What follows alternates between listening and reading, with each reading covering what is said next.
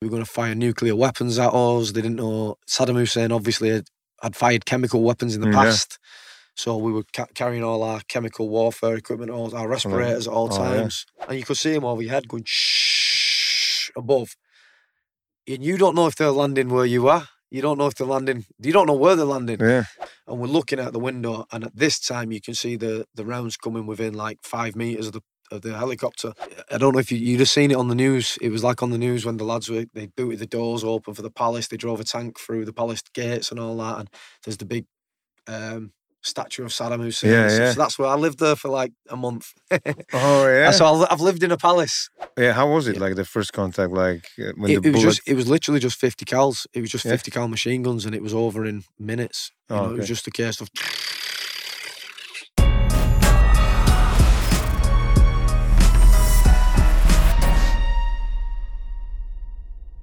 Tento podcast nahrávame v štúdiu podcaster.sk, ktorý sa nachádza v Bratislave na Greslingovej ulici v krásnom umeleckom priestore Artelier, ktorý je tu rovno za dverami, kam môžete prísť, malovať, dať si dobrý drink, koktejl a vychutnať si to na teraske, ktorá je tu vonku prostred mesta.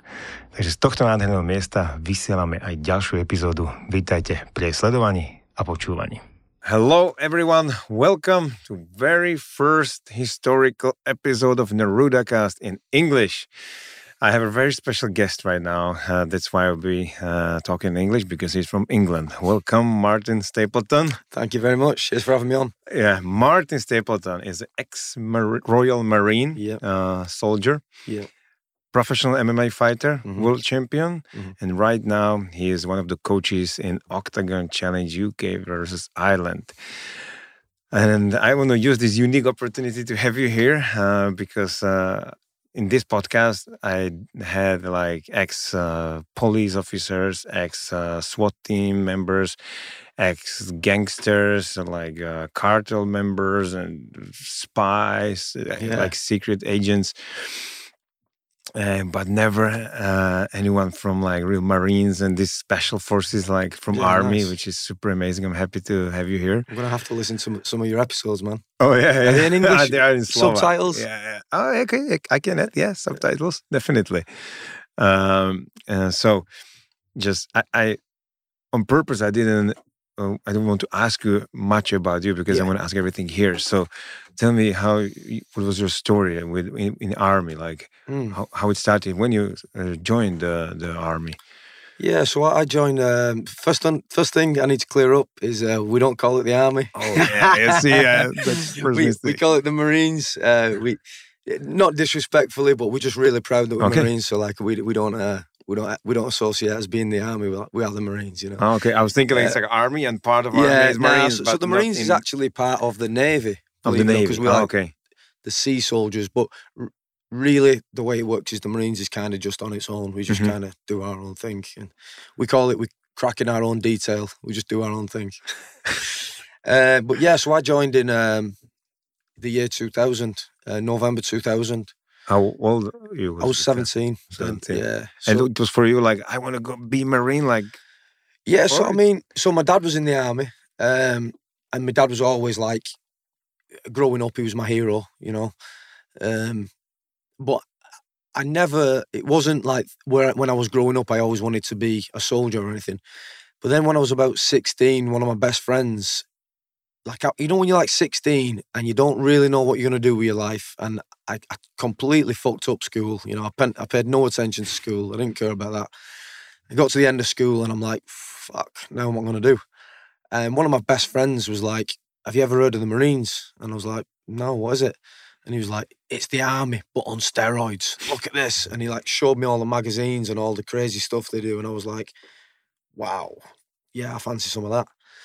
Uh, and that was it. I literally had that conversation, went down to the careers office, got screamed and shouted at by the careers guy. Um, and then I went and did the tests. And and it's it's quite funny as well. Me and one of my best mates that I grew up with, we we grew up in the same area. We've got the same birthday.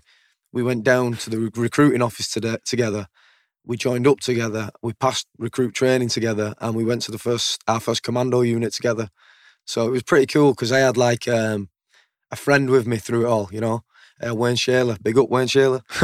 uh, but yeah, That's crazy. yeah, yeah, pretty crazy. And it was yeah. that easy that you just apply and uh, No, it's not easy. It's it's. I I can't remember what the exact numbers are, but you go down and you apply, and there's like, you do fitness tests, you do written tests, you you do a shit ton of tests, medicals. Then you go down, and it's called a PRMC, which is Potential Royal Marines course, and you go down for like four days to see if you got the aptitude. uh, what's what's the what is this course like? What Yeah, so it's like four days. Uh, I think it starts with about hundred people, and by the end of the course, there's like ten or something left, and and it's just four days of absolute thrashing. Like you don't have a clue what you're walking into. You think you're, you're going there to see what the Marines is like, but you're not. They're going down to see what you're like, you know. Uh, and you get there, so it's four days of just physical test after test after test after test. The way they do it is so if you were if you were to show this to like um a, a physical training instructor or a PT or something, they'd look at it and say, "That's crazy. You can never pass that." But that's the point.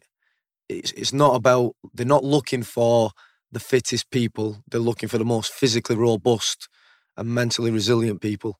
So they just want to see that you can put 100% effort in, you've got a good attitude, and that you can get through no matter what it is. And it's just four days of torture, doing assault courses, long, long distance runs. Um, Yeah, long- what was it like? Yeah, I'm Yeah. curious. What was that like? First Yeah. day, for example, you so I- remember? I think the first, yeah, the first day is like a, a confidence test. So they take you down onto the, the, it's like called the bottom field assault course, and they have you doing like all the high obstacle challenges where you like they're like thirty foot up in the air. You know, you walk running along planks like this, and if you show any sort of like like you know pausing, they'll be like go again, go again, go again, and a lot of people are just like I'm done, I'm going, and that's like just the first morning. And that's just to see that you've got the, the mental aptitude for it. And then from there, they take you around the, the, the assault course um, and they just beast you're, you're down there for about five hours and it's it's just non stop. You do like three three obstacles, mud crawls for hours, fireman's carries, drags, log carries, three more assault uh, obstacles. And you'll just do that for hours on end. And you just, as a 17 year old, it's like your first experience of that sort of thing. You know, you, you've been to the gym, you've done pull ups, Yeah. you've done, and you think you're fit, and then you do that and they just crush you. Um, yeah, they just crush you. And you do that for hours on end, and then they send you back to your room, and then you get changed, you get your clean clothes back on, and you think, oh, thank God, I'm done. And then they're like, right, six miler. And you're like, what? Yeah, come on, six man. They, obviously, they set off at an, at a ridiculous pace that you just can't keep up with. And you're trying and you're trying. And then you finish that. And then after that, they're like, right, we're going to show you around the gym. So then you're in the gym and they're like, right, gym tests. So it's like rope climb tests, pull up tests, press ups, all that sort of stuff, sprints, bleep test. but you are already super exhausted from the previous thing, yeah, you're exhausted. And, and then like the bleep test is one of the last things they do. And it's like you need to get what I can't remember what the level is, but they're like, you need to get this level or you fail. And you're like, how can I get that level? I'm already exhausted. I've been training for seven hours. But if you want to do it, you'll do it. You know, that that's kind of one of the things they're looking for. They're looking for the guys who've got the mentality for it. and how they were like saying how you end like how, how you finish what the the um, instructors say okay you are out or you Yeah, so- raise your hand okay i'm done Yeah, or- both, both. Yeah? Yeah? so like as the four days goes along, each morning the instructors will like do a roll call and they'll they'll call a load of names out and they'll be like, you guys go this side, you guys go that side, and you don't know which side is going home or not. And then they'll come up to you and they'll say, right, you guys are staying, them guys are gone. Uh, be like, and you just don't see them again. That's it, they're gone. Uh, but also, a lot of people during the tests will just quit. They'll just put their hand up, say, "Oh, I'm done, I'm gone. what, was the worst uh, part of this on, four, on four this, um, I I would say the assault course. I would say the assault course because it's you've got no idea when it when it's going to finish. You know, um, you go down there. There's no timings. They don't say like nine o'clock till ten o'clock. They just say nine o'clock. so you just you're just going until it until they've had enough, basically. So like later on in my career, I ended up being a PTI, like a physical training instructor. So I was taking the guys through that Mhm. and it was so much fun because you could you could just like pretty much do whatever you wanted. You know, there was certain criteria that you had to do, but around that, it was just like we just have such a laugh. We'd be like, "Do you think we can get away with doing this? Mm, it's pushing the boundary." Ah, fuck it, let's do it. And we're just Like just- what? Anything like getting them. So there's like uh, where you do it at Lympstone. There's like a, a, re- a train track. So you'd skip over the train track, and then you're in the on the estuary. So when the tide's out, the mud's about this deep. So you take them on the mud, and you make them run round in the mud, and it's like this deep, crawling and carrying logs through the mud and stuff like that. And then you send them back to the room in all the all the muddy gear, and they've got to get it all washed, cleaned, and ironed, and ready for the next morning and stuff. And it's just it's just messing with their head. They think the day's over. Know, it Mm. might be eleven o'clock at night, and you'll be like six a.m. Back outside, make sure everything is washed, cleaned, ironed, perfect, ready to go, and they're just like broken. But that's what you're looking for, man. That's that's what it's about. You know, it's like Is there also like the sleep deprivation? Like Yeah, you sleep time, just yeah. few hours, right? yeah, yeah, big Or- time. Big and time, something like I was watching in TV like this, the in, because it's marine. So, Mm. um, is there something like you need to do some tests underwater or something, or is later on in? Yeah, I mean, so on on the on the particular part we're talking Uh-huh. about, the the PRMC, Yeah. yes, you do you do swim tests. So they'll put um they'll put like equipment on you, so like webbing. Um Mhm. It's like your, your assault kit. It's Mhm. about twenty pounds of equipment and a Yeah. rifle, and you'll jump off the diving board. I think it's like a ten meter diving board or Mhm. something. Um, you jump off, and you're in combat gear as well. So you, and then you'll swim a length, swim back, and you've got to tread water for like two minutes. And then while you're in the water, you've got to take all your equipment off and pass it out without touching the sides, so you can't hold anything. And it doesn't sound that hard, you know, when you say it, when you Mhm. speak through, but but it is. Mhm. It's it's like swimming with all that equipment on, and you feel like you're drowning, and you feel like quite claustrophobic, and you want to grab the side, but if you grab the side, you fail, and you're trying Oh. to take the equipment off, and your hands you're, going under the water. Yeah, it's pretty cool. It's cool. And, and you had some moment when you was like close to quit, like or yeah, I I think everyone has them moments very often through the four Yeah. week for the four days of that. Yeah, I think um, every day there might have been five or six moments where I'm thinking, ah, crazy. this is enough, Crazy. man. Yeah, and plus you're only young at that point. You know, you've not re- you've not received any training at that point, so you've not been prepared in any Mhm. way. It's just you've just turned up. And, and after this uh, course, like it was like in, or No, there, no, there so- was another. Yeah, so then you then if you pass that, Mhm. then then you qualify to begin basic training. hmm which is 32 weeks long. So you take that four day course, times it by 32 weeks, and then you can imagine what basic training is like. yeah, it's crazy. yeah, Oh my god! And what was those thirty-two? Like, yeah. So um, for me, when we started out, like I got down there, and I was obviously I was quite young. I was pretty skinny. I wasn't really. I, I matured quite late. I I was quite skinny until I was about early twenties. You know. Um, and when I got down there, you, so when you first get there, you live in a big room with like seventy of you in one room. So just like guy, guy, you know. seventy? Yeah, about seventy people in one room. Uh, they do it for a reason, you know. It's it's all everything's worked out for a reason. There's nothing left to chance there, man. It's it's a good place. Um,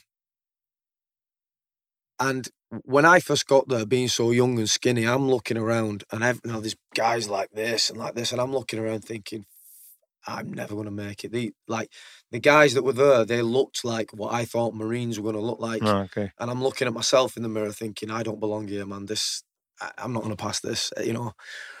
And then we did. We started doing our first. So like for the first nine weeks of basic training, all your PT is inside the gym hmm because they want to like build your stamina, okay. build your tendons. They don't want to.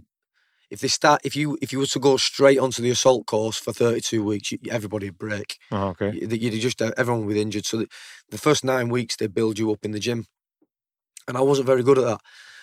I didn't shine very well in them nine weeks. I thought I always felt like I was at the bottom of the pack. And then as we started to go on to the assault course phases and the tactical phases, and then towards the end you do your commando training. That's when I started to shine because I started to realize like it's not about Just physical strength, right? and it's not even about who's the fittest. It's about who won't quit. It's not Mhm. about who's the best. It's about who's got the best attitude. You know, uh, and and what is the best attitude? being being able to receive information, being being able to apply the information, being a bit being adaptable, being able to change. You know, if someone tells you you fucked up, being able to accept it and then do what they tell you to the next time. A lot of people don't have that. You know, a lot of people you, you tell them you fucked up, you've done this, you've done that. They take it personally. They're like, "Oh, fucking do, and then they get inside their own mind and they and they and they refuse to make a change. A fixed mindset, um, Mhm. and those people don't really make it. You know, they fall to the side. Um, but that, I, I kind of felt that was as we were going along. I kind of found my place with that because I didn't really have much ego. You know, I didn't. Re- well, I did. Obviously, I was Like younger. I- everyone has, yeah. Everyone has ego. The difference was the guys that were instructing. So, like, I had a specific guy called Stevie Prosser. This guy was um, an Arctic warfare instructor. He was, I think, he'd done 13 tours in the Arctic. Um, he was a legend. He was an animal, and to me, he was what I wanted to be. You know, when I looked at him, I was like, "Fuck, man! If I can be, if I can be half as good as him, I'll be, I'll be happy with my life." You Oh, know. yeah. So when he was bollocking me and telling me, Stapleton, you fucked up, blah, blah, blah, and all that, to me, it didn't bother me. I didn't take it personally because I'm thinking, I'm getting advice off the guy I want to Yeah, be. okay. You know? So yeah. Because they were like testing you, right? Many times, even you sometimes didn't screw something that much. They they they make sure you screw Yeah. something. yeah. So, Yeah, so they- you yeah. Uh, Yeah. finding your bottom, right? Yeah, they make sure that there's a, They this is the thing, sure you right? did. this is the thing. They can always find something you fucked up on.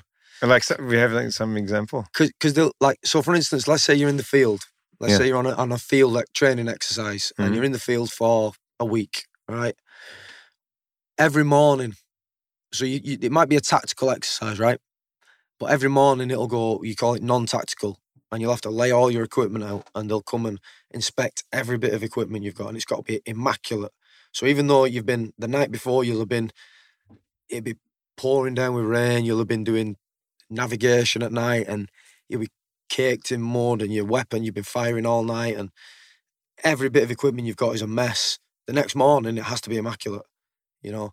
And you might finish at midnight you, and your kit muster might be 5 a.m. So you got five hours. In that five hours, you've also got to do sentry, you know. You know what I mean? Sentry, like uh, on guard. Mhm, Oh yeah, so, yeah. Because it's tactical. So someone's Oh, got yeah, to be on cool. guard. So you might have to do two hours on guard.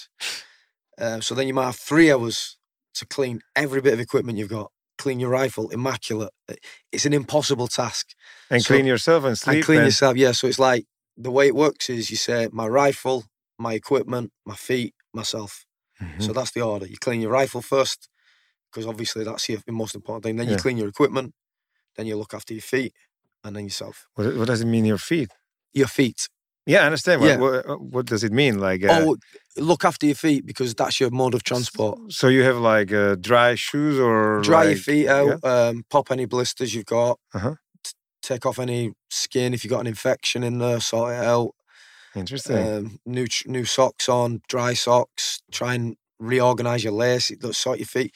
But you, Interesting. you, if you imagine if you're in the field for a week or ten days, you're on your feet And for it's them whole wet days. weather, like it's it always wet terrible. weather. It's Yeah. England. In. England, it's yeah, fucking always wet weather. It's literally always wet weather. So you, if you don't look after your feet, you're no good to anybody. Um, Oh, yeah. So yeah.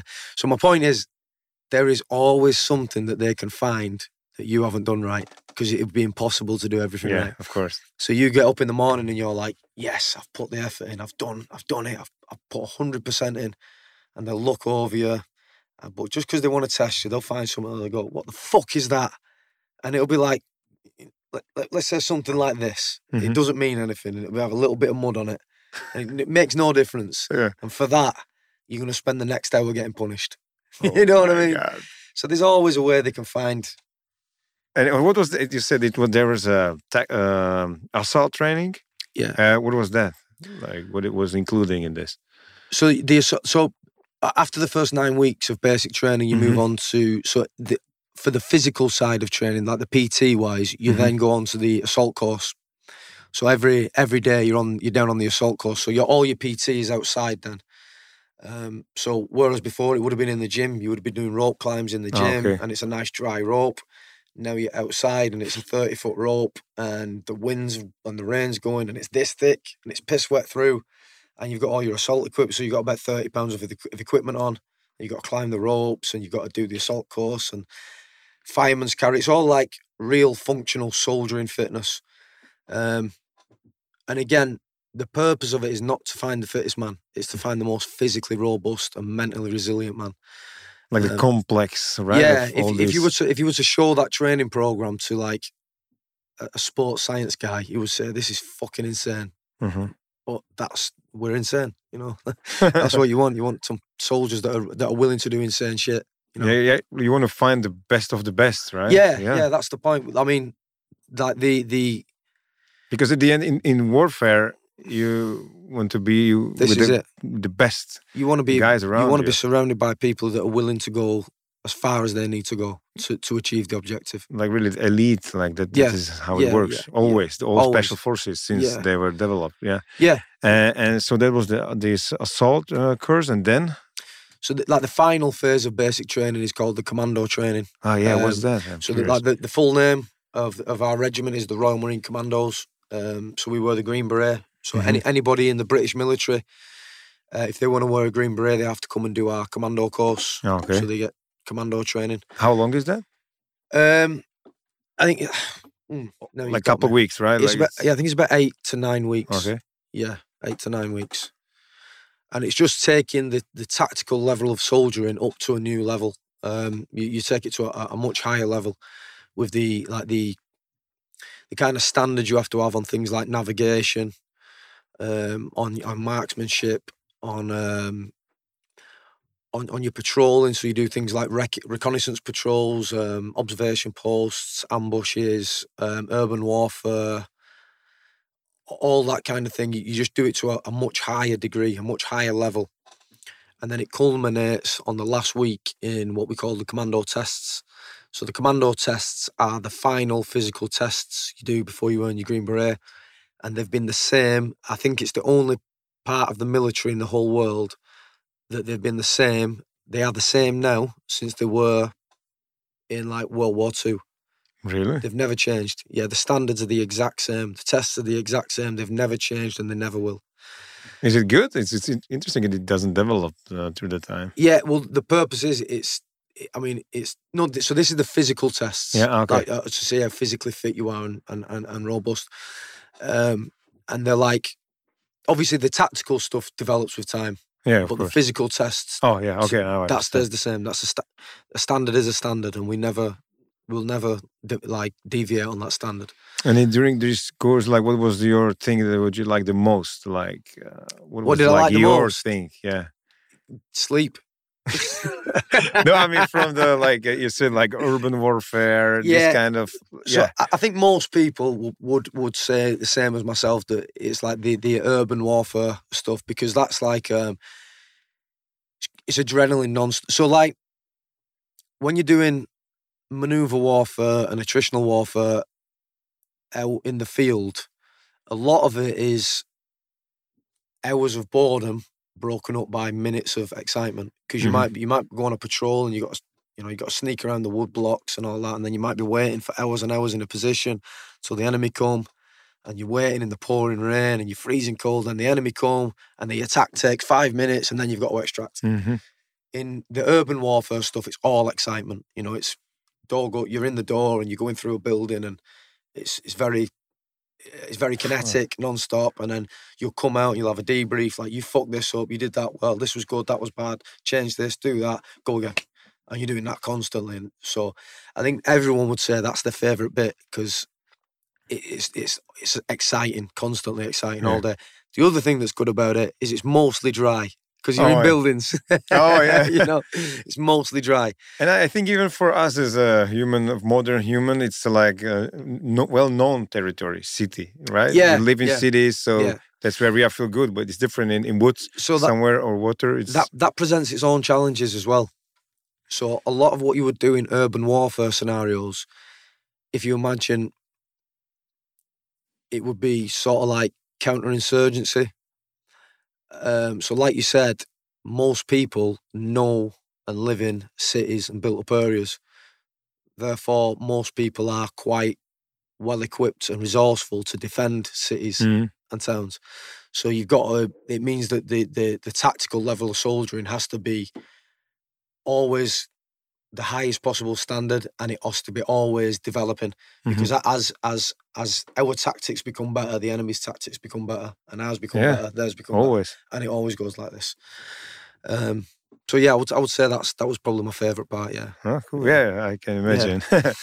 and then it's nice to nice to stay dry. Yeah, especially in England. Oh my God, to Mm. do this uh, outdoor stuff like must be crazy. Yeah, And and also there was some like training in sea, like because being in Yeah. sea, it's and it's rough, it's cold. First Yeah, of yeah. all, around the yeah. So that's that's obviously that's part of the commando phase as well. So um, in the Marines, our, our thing is ship to shore. So we'll launch from ship, um, land on the shore, uh huh. ass- ass- assault the sh- assault the beach, depending on what, what the task is, and then go from there.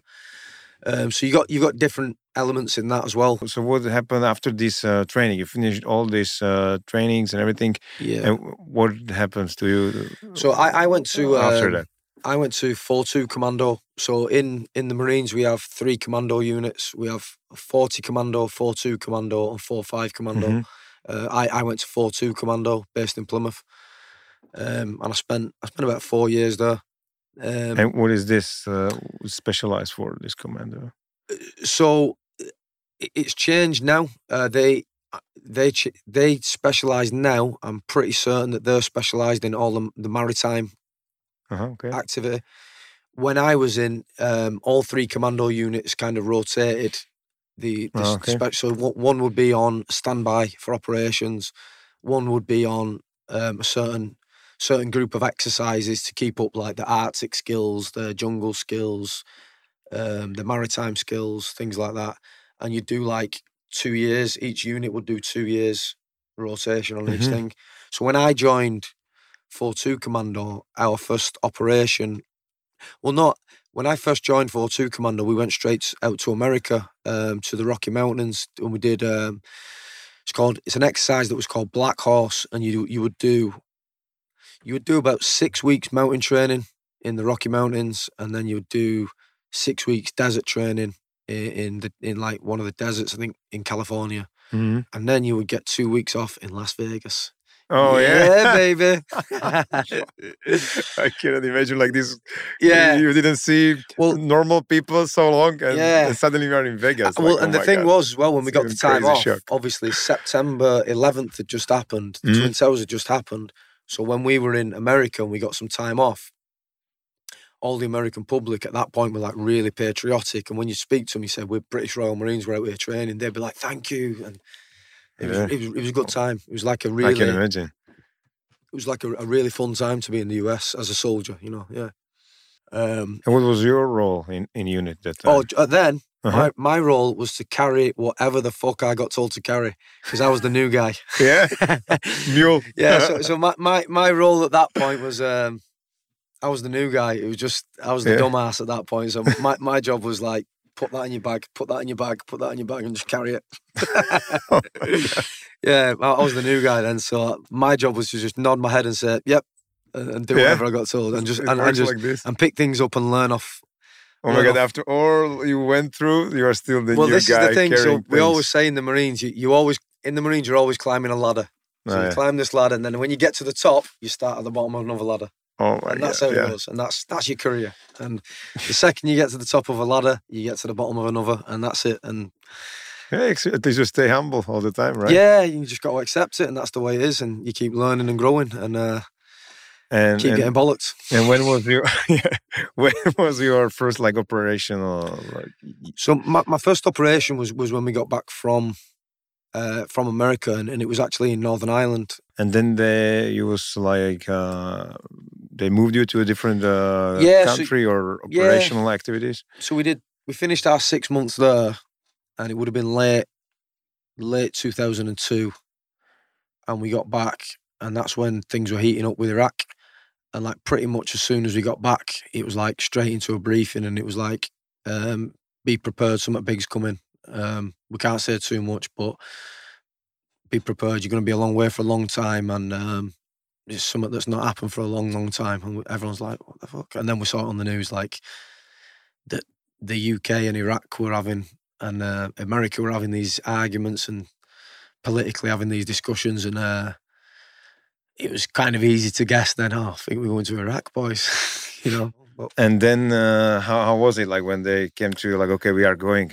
yeah, so I mean, it, it went back and forth for quite a while. Like, um, so we did a lot of pre-deployment training be- before we actually went to Iraq. We, we was doing a lot of training for what might happen. What because nobody knew what was going to happen. We never knew were we going to go in by land, were we going to go in by helicopter, were we going to were we going to go in by air, were we going Uh-huh.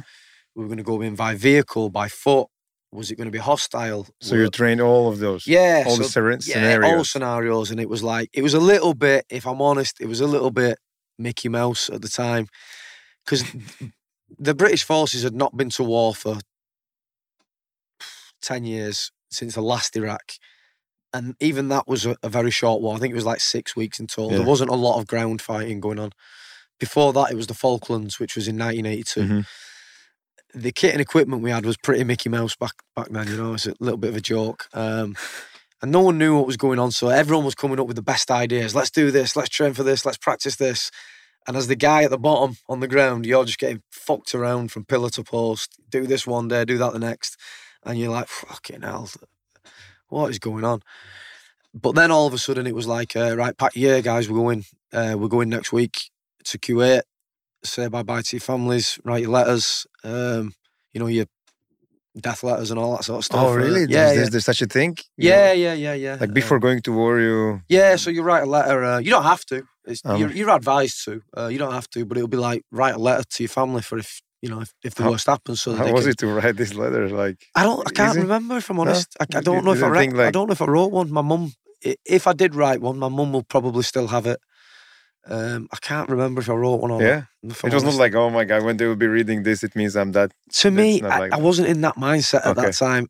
I, in that at that time, I was excited. Okay, You know, I, w- I wasn't thinking about if I die. Like okay, nobody is. No one's like. yeah, I will- yeah. Nobody's okay. like, oh, if I'm gonna. Nobody's like that. That you wouldn't be a marine if you were thinking like Yeah, that. okay. You're thinking, fuck yeah, let's go. You know. um. So yeah, it was that, and then and then we flew out to Kuwait, expecting because it's the military, right? You're expecting military precision, and you're expecting to get out there, and there's this big machine waiting for you with briefings, and we're gonna do this, and there was nothing. We landed in Kuwait. There was no tents. There was no equipment. There was no food. For the first for the first week, we had to survive on one ration pack per man per day. So you're supposed to have they, they're called MREs, meal ready to eat. Uh, they're American rations. You're supposed to get three per day per man, and we had one per man, uh, one between two men, Oh my god! and one boiled egg. And, And it was, was it. because they were not just prepared well, Just right? no it was just preparation. chaos, right? Chaos, man, and there was no tents. There was nothing. We didn't even have desert camouflage. We Oh, went out there with green camouflage, and everyone's like, "What the, f- you know, like, what is going on here?" Um, And it was which city? Which city? in, in Kuwait, just in the desert in Kuwait. Okay. okay. Yeah, so they just landed us in the desert, and it was like a case of like, right, you guys build a camp there, you guys build your camp there, and everyone had to build their own camp. And as the time went by, they started providing like big tents, and we'd put a tent up, and then another tent, and then in the end, I think we stayed in Kuwait for about two months, and by the end of them two months, it was like a city. It was like a Okay. tent tent city. Yeah. Um, but yeah, for the first for the for the first week, it was like literally oh my god, what are we doing? What are we even doing? And Yeah. like scorching hot. I've never been to the desert before like that. Yeah. I've been to the desert in California, but not it's not the same. yeah. And you're there like, wow, like, there's nowhere to get out of the sun. You know, there's no nowhere to get out of the heat. All right. Um, yeah, it's pretty crazy. And then, yeah, it was probably closer to. Yeah, so we we um, that, it, it was just a, a a a case then of training and training and training because again we still didn't know what the plan was going to be. Mhm. We still didn't know what was going to occur or if there was going to be a peace agreement made or whatever. And it was, and we didn't know if they were going to fire nuclear weapons at us. They didn't know Saddam Hussein obviously had, had fired chemical weapons in the Mm, yeah. past. So we were ca- carrying all our chemical warfare equipment, all our respirators at all oh, yeah. times. Like old, yeah, old school. Oh yeah, all times. Yeah, it was. It was I've got some pictures. Um, that was the most scary thing. Because there was like real threat. I don't think that nowadays uh, probably it's low, little chance that this could happen. But that time, especially Saddam Hussein, yeah, he, u- he Yeah. used to use them. So, oh yeah, yeah. I- It was mate, it was terrifying because Oh yeah, I can like imagine you, you this it- nerve. Uh, nerve gas, yeah, right? nerve gas and stuff like that. Because in in like a in a in a ground war, you you trained, you've got your skills, you know, you know how to fire your weapon, you've got your tactics, you've got your team, you know, you know what you're doing. You can handle it. You can. That's what you train Yeah. for. In a chemical war, it's just in the air. Like, yeah, what the you fuck? can you just do, don't you breathe. yeah, don't breathe. Yeah. Uh, see how that goes. um, so that was the that was the most frightening thing. And and what what got worse is like as it got closer and closer and tension was building up, Saddam started firing cruise missiles into Kuwait. oh, So they were literally coming over at the top of where we were, and they look they looked like uh, telephone poles. Do you know what I mean? Like uh, Uh-huh, yeah. lamp posts. Yeah. And you could see them over your head going shh above. And you don't know if they're landing where you are. You don't know if they're landing. You don't know where they're landing. yeah. You don't know if you've got chemical weapons on them or anything. So you'd hear them in, in the sky, and everyone's going gas, gas, gas, and you'd all put your respirators on, and then oh, it's gone. Oh, thank fuck for that Crazy. and then you relax for 10 minutes and then another one would come. Uh, and that went on for like that was maybe like the, the three or four days before the actual war started that that started but yeah that, that was pretty fucking terrifying that bit um and it was just a case And how, how the yeah, I'm curious how the war started. Like uh, there was like some, I'm imagining like some warning. You get an order. yeah so it's actually called a warning order yeah, so Yeah? it's called a warning order so you have a you have an official set of orders Uh-huh. But before that, you have a warning order, which is where your commander will say, in two hours' time, be prepared to receive a set of orders to go to war. Okay. Um, and that we'd had multiple warning orders and then been stood down. And it felt like a bit like, again, it felt a bit Mickey Mouse because it felt like, "Mm, is it happening? Is it not? Is it happening? Is it not?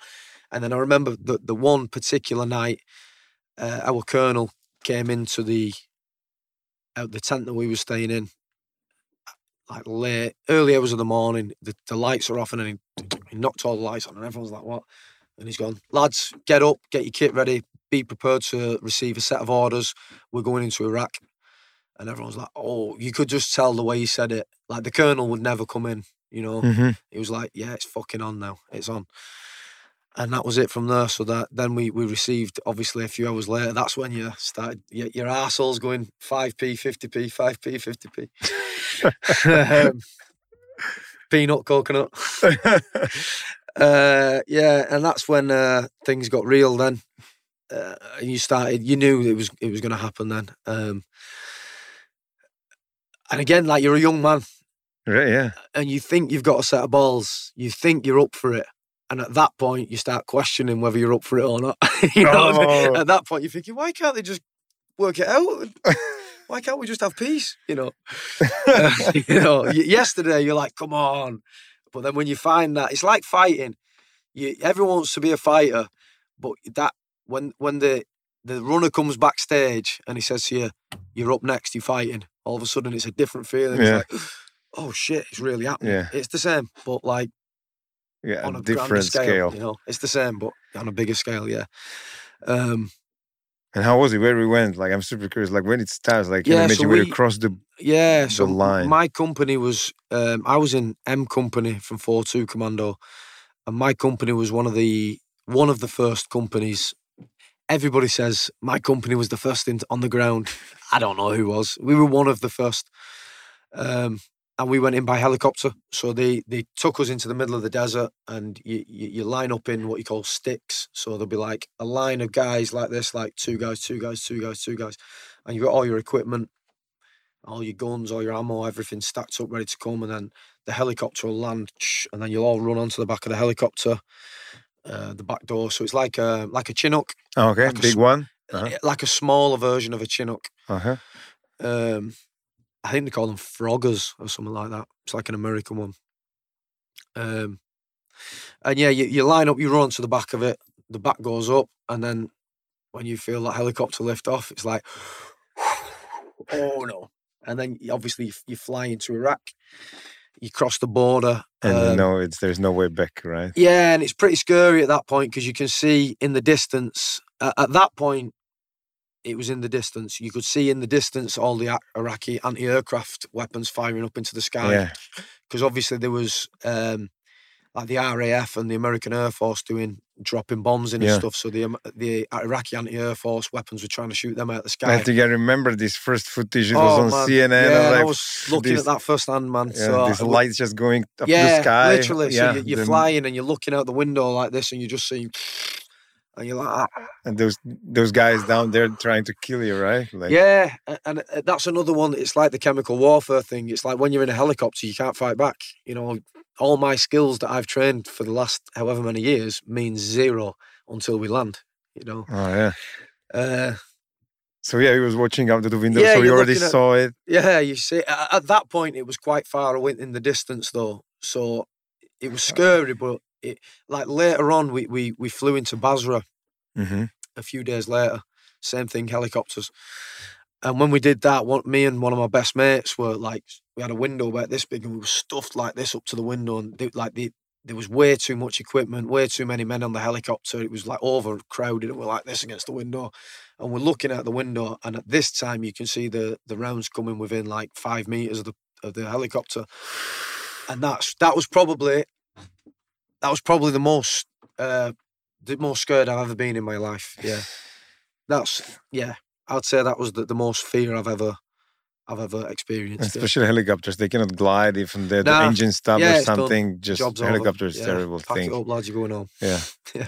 Uh, and sorry, so so first um, deployment, I'm, I'm super curious about it. Like, so, so you were flying to the city?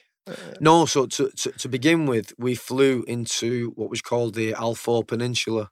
Mm-hmm. So the Iraqi army had a big um, mechanized brigade, um, tanks Mm-hmm. and, and mechanized infantry. So the intelligence was that the mechanized infantry was going to do a counter attack. Um, so m- m- my unit, our job, we were anti tank specialists. Oh, okay. So our job was to put in a blocking ambush Oh. for when these tanks come through. And like when you're training for that in the UK and you're practicing, it's all well and good in practice. Like, but when you're doing it for real, But but sorry, you are just uh, infantry that time Yeah, because ju- just helicopter leave you there, yeah, and you're supposed to destroy the tanks, yeah, right? exactly, yeah. Okay. And, So that's what I mean. Like in theory, that's all cool, okay. and when you're training for it, it's all good. But when you land there and you're actually faced with that situation that you're going to have tanks coming towards you and you've got nothing apart from your body armor and this little missile, now you're thinking, I'm not sure anti-tanks is a good choice, you know, because you're starting to think like, fuck. Like when you're training for it, you're all like proud. I'm, you call it being a tanky. I'm a tanky an- anti-tanker. It's like it's Yeah, proud of it because it's a hard job, you know. But when you're doing it in practice and you get there and there's a real threat of tanks coming towards you, you're starting to think, fuck, I don't know this is a good idea. I think I think I think the aeroplanes should do this and we should fuck off. You know? But it is what it is. You know, that's what they chose. Um, and luckily for us, um, the the I think there was one or two armored vehicles came towards the position, but they didn't get as far as my unit. The the unit 40 commando took they had like a major offensive and they had like a, a, a massive battle with them and they, they took out a couple of tanks. So they actually won. They actually did what I was scared of doing. uh, uh, yeah, and they did it. Um, so, so, you landed and on some certain area, and your this was your yeah, so it- job to yeah, it's destroy called the tanks. the Al but- Peninsula, uh, and it was pretty pretty mad. Uh, so what Saddam Hussein had done is um, he'd flooded the oil fields, so all all the oil refineries, he'd flooded the area, so it was hard to operate in, so you couldn't Oh, drive yeah. vehicles over it, and then set it on fire. So there's like massive fires going on in, in the even in the first moments of war. yeah yeah. Ah, well, it was a tactical okay. decision because he knew if we were going in mobile on vehicles or by foot, if he flooded the area with the oil, it'd be difficult to walk or drive in. And if you set it on fire, you know, it's not good. Um, so, So- yeah, the area was So like that. how, how this looks like when the, the helicopter leave you there? So it was what kind? It was already this area with Yeah, flooded with the yeah, oil. so it, the whole area wasn't fully submerged. It was like there would there would be, let's say this the Alpha. I, I don't know the scale. I'm, I'm guessing, but let's say it was like 50 kilometers by 50 kilometers, there'd be patches within it that were Ah, like, like oil fields and, Uh-huh. and burning. And then there'd be areas within that that were just still desert. And Uh, obviously, we landed in the desert bit for obvious reasons. And you can breathe like in yeah, you can fires, breathe, like but there's was- like big okay. clouds of smoke Okay. above you, and and obviously the clouds of smoke stopped the aircraft Oh, from being able to operate as effectively. so it was a smart move. quite a, quite a clever move on his part, but obviously his country paid badly for it in the years later because that they can't grow Yeah. crops in that land anymore. They, they obviously Okay. lost all that oil. Yeah. Um, And what what was the time? It was early morning or yeah, so we, we um we flew like I think it was like first light. So Uh-huh. so we, we flew we crossed the border like first light like really early hours of the morning. Uh-huh. Yeah. and then when okay, so yeah, what happened next? Like you, when was your first like um So we, we, we were there for contact? Yeah, so we were there for um on that position for maybe three or four days. And again, like I was saying earlier, it's like hours and hours of boredom broken up by minutes of excitement. So you're there for, but you can't switch off, yeah, because you never know when that excitement's going to happen. So you'd be sat there, and I'd be, uh, my my nickname's 50 cal because I was a Yeah. 50 cal gunner. So I'd be sat there manning the 50 cal, waiting for stuff to happen for hours on end, and you got to be switched on and alert. Um, and then nothing really happened there for us because the unit ahead of us, 40 Commando, they kind of took the brunt, brunt of everything. Um, and they obviously they were Marines as well, so they did a fucking good job. Smashed the enemy. Um, and then we flew from there into Basra, and that's when I was saying about the helicopter oh yeah. where where it was getting close. Um, yeah, so we flew then into Basra, um, and we landed. Where did we land? I can't remember where we landed initially, but we ended up in Basra Palace. So I don't know if you, you'd have seen it on the news. It was like on the news when the lads were they booted the doors open for the palace. They drove a tank through the palace gates and all that, and there's the big um, statue of Saddam Hussein. Yeah, yeah. So that's where I lived there for like a month. Oh yeah. So I've lived in a palace, a Really? real palace. Yeah, Oh really? So Uh, he was like one of the first to enter the palace. yeah. Like our, our company grouping was like Yeah. straight in there. Yeah, and we we we, we stayed in the palace for about a month or so. And there was some like when or it some defense or it was Yeah, they, so they they'd been- leave it empty. Yeah, so it was like uh they'd left they'd left the palace empty, but there were small pockets of the Iraqi military doing like insurgency operations, so like trying to hold up, but they weren't they weren't equipped, skill or skilled enough, uh, and they didn't have the manpower because so many of them had deserted. Yeah. I, I think about eighty percent of the military just took their uniforms off and said, "Nah, fuck that," you know. And run. Yeah, and ran. So the ones that did stay and, and tried to fight in in, in Basra were, were small pockets, kind of kind of like guerrilla warfare Mhm. tactics. Um, and we only had one actual contact there. Um, our, our, our company unit only had one contact there, um, and that was right outside Basra Hospital, believe it or not. And that that was um, some guys turning up with AK forty sevens, like to to attack. I th- I think I think they were attacking the security guards at the hospital for helping the British military. Mm-hmm. I'm pretty sure that's what. Obviously, you, you don't really know. You just get Yeah. You get the order like coming over the net, what's going on, and then you And what was the order that time? well, it was just like you get. It's called a contact report, so you'll you'll hear it over the net that someone's in contact in such a area and you, they need help or whatever, Okay. um, and that was it. So there was like um, I'm pretty sure that's that's why they they attacked. Um, I think I think the guys turned up in this vehicle to attack the security of the hospital for, for helping the British military, something along them lines. Um, and the guys opened up on them with the 50 cals and everything, and uh, that was it. And that was the only contact that happened there. Um, But i- yeah, how was it? Yeah. Like the first contact, like uh, when it, the it was bullet. just it was literally just 50 cals. It was just Yeah. 50 cal machine guns, and it was over in minutes. You Oh, know, It was just a case of, and we we had tactical advantage. We Yeah. because obviously our training was is much much superior to them guys. And, Yeah. um, I think when they they made their attack, they they did they underestimated how well defended the area was. Oh, they yeah. didn't they didn't know that we had guys in rooftops everywhere and machine gun positions that had 360 degree arcs and stuff like that. So uh, as soon as it Yeah, started. basically, probably they don't have any tactics. yeah, right? as They soon as it just started, try it was over, kind Yeah, of thing. mm. And um, And how how was Yeah. the how was the palace? I'm curious. Like it, mate, it was like uh, because we heard a lot of many a lot of stories like gold weapons and I yeah, don't know so, what else. yeah, like, there was all that kind of stuff there. Um, the, like, so there was all like gold and silver tea sets, and there's loads of artifacts, and there was a lot of like precious stuff there. But like the commanding officer was like, right, bring it all in, secure it. This doesn't. We're not. We can't steal this. This is not for us. We're not thieves.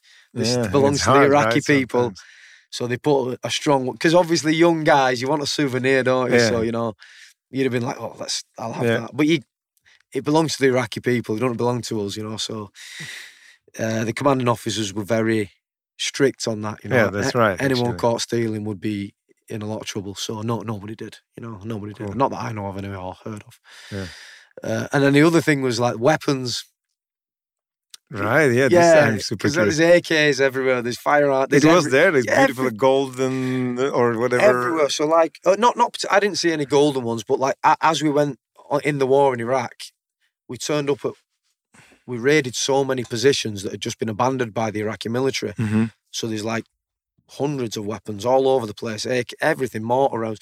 We we actually came to one position uh, that we raided, and the Iraqi military had left it, and they had mortars set up, Mhm. you know, mortars, and they were set up aiming back at their own people in Umm Qasr. And when we spoke to the people, they were like, "Yeah, they they used to fire them at us," and we were like, "Why?" And it was because they were they were Sunni Muslim, Oh, yeah, Shia. and the the people in Qasr were Shia Muslim, and they said like they would fire them at us if if the villagers didn't do what they said or whatever. Because there's a big divide in Iraq Mhm, between yeah, the. Sunni Muslim and the Shia Muslims. Um, so we, yeah, when we actually turned there, and that like people can say what the fuck they want, but I saw that with my own two eyes, so it is what it is. I don't really care. Um, on anyone's opinion, I saw that, but yeah, they were actually aimed back at their own people. Crazy. Um, but like I say, because there were so many weapons, everyone's like, "Oh, I'll use that later. I'll take this for later." So like, I had like loads of Iraqi grenades and an Iraqi pistol and stuff like that. And then, um, like before we came home, the commanding officer was like, "Right, guys, weapons amnesty. We know everyone's got this and that. Tomorrow morning, anything you've got, make sure it's here, um, and then we'll do a search. And if anything's found, you'll be in trouble. But it's amnesty today." And the next morning, we turned up and there's like three weapons. so he pulls us all in and he's like, "Lads, I know you've all got these weapons. Put the weapons there. One more chance, or else there's going to be a." Next morning, with those, he's like four weapons. Okay. and then he's like, last chance, lads. He's like, right, that's it. We're going to do a search of everything equipment, bags, everything tomorrow morning, 0600. If you get caught, that's it. You're going to get kicked out. The next morning, the pile was like this. It's like, oh, everyone was trying it on, like, you know. yeah, you want this Yeah, I course, can man. imagine. Like, It is what it is, isn't it? You know, It's it's- a like lifetime memory. you wanted right? to be the guy that gets home and say, look, I've got an Iraqi revolver or whatever. Yeah, yeah, you know. sure. Yeah. It's in every war. This- Yeah, of course. Yeah. It is what it is, isn't it? Yeah. It's fun and games. Yeah. And then you have the like there's some serious uh like uh situations there in Iraq, like Um, something like this. Not not particularly on, on that tour. No, it was No? um it, it- for for for for a war, an invasion of a country. It Mhm. was quite. We had air superiority. Obviously, our air force did an extremely good job, um, and also the the Iraqi military crumbled. Mm, yeah, It wasn't it was So- fast, right? Like very all fast. Yeah, it was, it was it was fast and it was over. It was it was in the it was in the subsequent years afterwards um, that that it really kicked off. So like when the Shiite uprising was in about two thousand and four, two thousand and five, um, when it became a lot more almost like paramilitary because the Shia Muslims would be attacking the Sunni Muslims and the Sunnis would be attacking the Shias and they were blowing up each other's mosques on a daily Oh, yeah. basis, and they were they were doing raids on each other's areas. And like I went back the year after, you see, um, on like a patrolling operation. So we were based at um, where was I based? It, it was called Shaiba Logistics, because it was like a logistics base out in the desert. And we'd from there we'd patrol into Mhm. different areas and um we, we kind of went all over Iraq. Then we went, we did a lot of time in um, in Basra and Umm Qasr and them southern sort of areas. But we also went right up north, um, just on the outskirts of Najaf and uh, them sort of places. And in that time period, that like there was times of that where when you were patrolling through Basra itself, there was like just streets of cars that were on fire and tires burning in the road as road blockades to slow you down so that they could attack you and stuff like that. Um, and then like every night, well, not every night, but pretty often, we we went from Shaiba Log Base and we stayed back in um, the palace for a bit, and we stayed right on the on the river. Um, what's the river called now? Is it is it is it the Shatt al Arab? Yeah, I think it's the Shatt al Arab. Oh, yeah. I think it is. Yeah. Yeah, really? Um, and where we stayed, there was like a peninsula on the other side. So pretty much very often they'd, they'd get to that peninsula and they'd open up on you with machine guns or they'd Mhm. fire mortars or rockets across at you.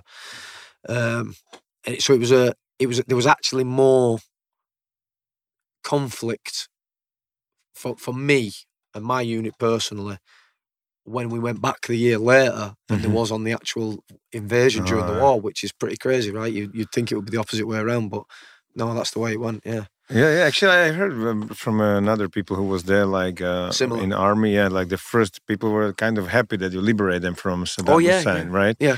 But then all these problems between uh, Yes. Sunni and yeah. Yeah. and you you left for left for one year. You went back to to to England, or you because the Afghanistan started, right? Yeah, Right so yeah, Afghanistan started. Um, well, I mean, Afghanistan was already started, And for you, when it started, but I, I went to Afghanistan much later on in like um, 2010.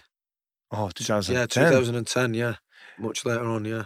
And was it why why they need you there? Like it was like what was the was it different? Like when you went there because then the Much different. conflict already was running uh, a Yeah, couple of years, Afghanistan was a, a different thing altogether from Iraq. Uh, right? Like It's totally so different. before you, even you go in 2010, you knew that this will be different. Like yeah, so the war in Afghanistan started like really heating up from about about 2005 ish onwards. Yeah. And like 2005, 2006, 2007, like the Marines were out there constantly. It was like guys were there was always a unit out there, and then Mhm. one would come back and want to go, and want to come back, want to go, want to come back, and it was going like this non-stop. And every year when they come back, it was like it's getting worse, it's getting worse, it's getting like the first maybe 2005 guys was coming back saying like fucking hell that was heavy you know it was we were fighting quite and then the year after lads were coming back and you could see it in their face and their eyes they were like a different person when they come back and it got to the point where like it was it was every month there was someone being killed uh, Mm. there was someone losing their legs losing their arms um and it just heated up and heated up and i think i think they made the decision in about late 2008 early 2009 they made the decision that they had to so they, had- they had what they called the spring offensive so every spring the taliban had put on offensive so like during the during the winter months they'd calm down because it's cold and they're Mhm. fucking soft um yeah during the winter months they, they, they, they wouldn't it wouldn't be as as it's they'd still be fighting but not the same Uh-huh. and then every spring they'd call it the spring offensive. The Taliban, the, the sun Ah, would come out, the woke up. Taliban would fucking wake up and they go for it. So I think it was like late 2008, early 2009, they made the decision that in 2010 we have to break, Mhm. we have to break the back of them in 2010. Um, otherwise, the war's going to go on for too long, um, and we're not going to reach the objectives and all that sort of stuff. Um, so 2010 turned out to be like a very, very kinetic year. Um, yeah.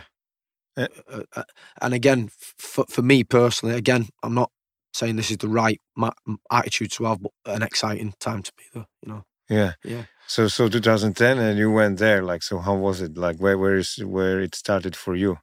uh, so in Afghanistan, um, we were. So, my unit was pretty much on its own. It, it was it was so good. It was. I, I want to be I want to be careful with what I say. not everybody had the same experience as I did, right? So, so some people hated it because they had a really tough time, or they lost their friends and they Mhm. lost their arms or their legs, or they've got PTSD from it, or whatever. So when I say for me, it was exciting and it was like one of the highlights of my life. I want to I want to make sure that I get the point across that that I understand that my experience was different to other people's experience, and I don't want to um, I don't want to offend anyone that was that doesn't feel the same. Do, you- do you understand Mhm. what yeah, I mean? Yeah, I understand. Uh-huh. because I've got a lot of a lot of friends that have got PTSD and things like that. The, the operation I went on was a lot different. So the operation that I went on, we, we were kind of in our own place, and my unit we were we kind of had our own objectives. So Mhm. we'd we'd go out on our own operations, very much, very much on our own terms, kind of thing. Like not really being told what to do by anyone above us. Oh, Um, really? yeah, very much so. Uh, very much autonomous. Um, Okay. And we'd go into an area, we'd do our operation, and then we'd extract, and then we go to another area. Some of the guys, for instance, if they were in an area like Sangin or Garmsir or something, their their experience would be very different because they would be in Sangin for the whole six months. Oh, okay. So for six months, they would leave their patrol base, they would patrol Sangin, then they would go back to the patrol base, and then they do the same the next day, and the next day, and the next day. And every day they do it, they watch the Taliban are watching them. So the next time they go out, they've put IEDs there, and they know where to ambush them from, and they know this and they know that. So their experience is a lot more mentally exhausting. Yeah, I, I, mentally, like by every in every aspect, right? Like it's exhausting. Like it Yeah. must be hard. Like if you know that there could be uh, Yeah. a bomb somewhere Yeah, uh, on the ground and someone is watching you constantly, and you have basically the same path. yeah, that's what that's exactly. And, and they're fighting the same guys in the same Oh, area. yeah. and they've got to stick to a certain set of rules where the Taliban don't have to stick Yeah. to them rules. And they're doing that day in day out. And I think I think at that time period, I think the statistic was w- one in thirty would die, and one in six would get a life changing injury. I think that was the statistic, and they were doing that day in day out. So a lot of the guys, like from four two commando, from forty commando, that were there at that period, would have had a much a much um much more painful experience than I had.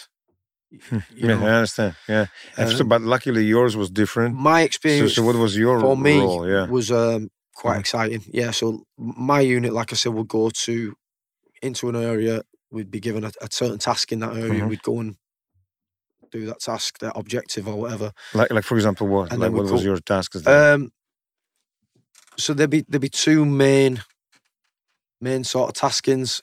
Um, one's called F3EA, one's called FFI. So F3EA stands for find, fix, finish, exploit, and analyze. Uh, the other one would be find, feel, and influence.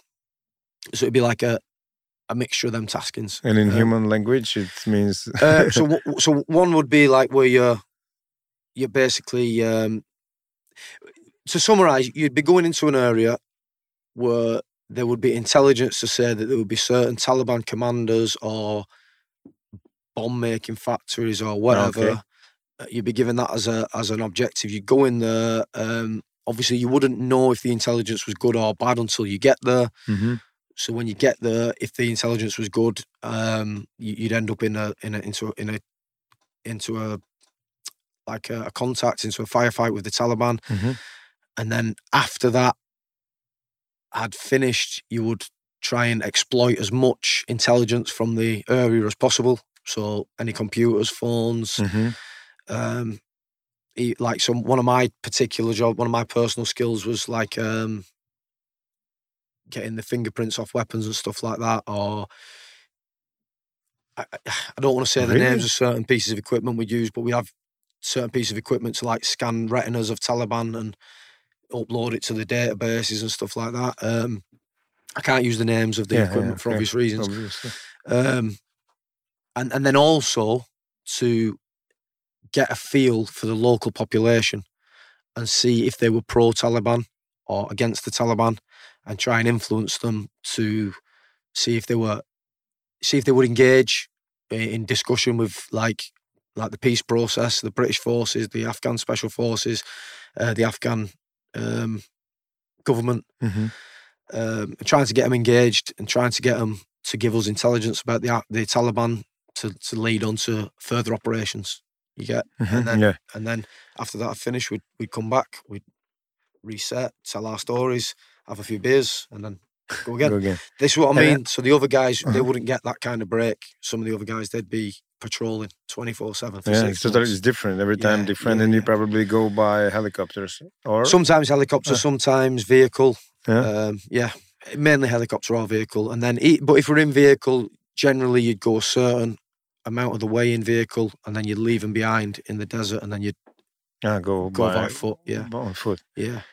Yeah, and you remember some interesting uh, like uh, tasks you need to. Yeah, I mean, every day was interesting.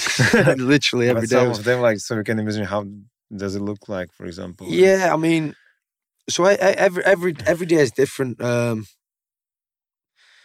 sometimes you'll go into an area that that you're expecting a lot of hostility, and and nothing will happen. Right. You'll get there, and all the intelligence you've been told, you'll get there, and there's they're actually quite pro, and they're like quite friendly, and they're happy for you to be there and stuff like that.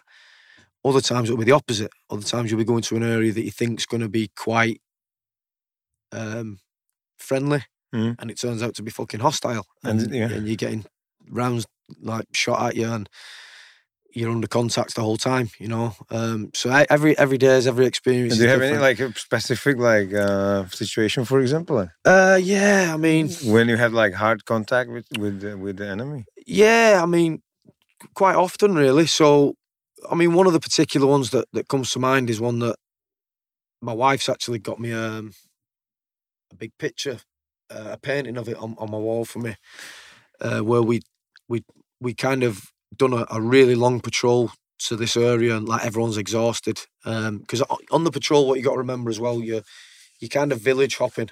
So you go in, that's a desert, and then there's village, village, village Mm-hmm. and say you've got to get to this end down here, you can't just walk through the desert because they're going to see you Mm-hmm. and you're an open target. So you, you go from this village to this village to this village. And as you're going, you're up and down onto rooftops and stuff like that and down in ditches. And then you'll send one grouping off this way. So it looks like you're moving that way. And then they'll stop and you'll all move around this way. And then they'll come back and catch you. You know, so you're doing like deception tactics. So like the Taliban don't know where you're coming from. So one minute they might there might be six of you move out there, like two groups of six. Then you might break up into four, three teams of four. You know, so you're always so mm-hmm. it's exhausting. You know, it's, it's really. Yeah, it sounds really exhausting. Just one village it sounds yeah, like crazy exactly. to One, go one, one through. village, like by the time you get to the back end of it, you can just be like, you're exhausted. You've got seventy odd pounds on your back. You've got your arm armor. It's hot. Um, yeah, the particular one I'm talking about. So we we, we we've like done a really long patrol like that, and um, we've kind of got we've kind of got towards the, the the place where we're going, the target where we're going, and um, we've started getting incoming fire. Now, what what the Taliban will do is they'll do like almost like warning shots. So when you're patrolling in, they'll just fire. They won't open up fully. They're just trying to slow you down. So Mhm. they they, they know you're moving here. Mhm. So they'll just start one shot, and then two minutes later, one shot, and all they're doing is trying to slow you down, so that by the time you get there, they've had time to maneuver Mhm. to where they need to be. Um, and they're doing this, and they and they're putting the shots across. And um, I'm still 26, 27 or something at that time. I think yeah, 27 maybe. Quite aggressive, quite young guy. Um, I've got my guys like believed in me. I was a good commander. They believed in me Mhm. and my um my like boss not really my well he is my boss but he's like my mate. Like we that's the kind of relationship you have. A guy called Al.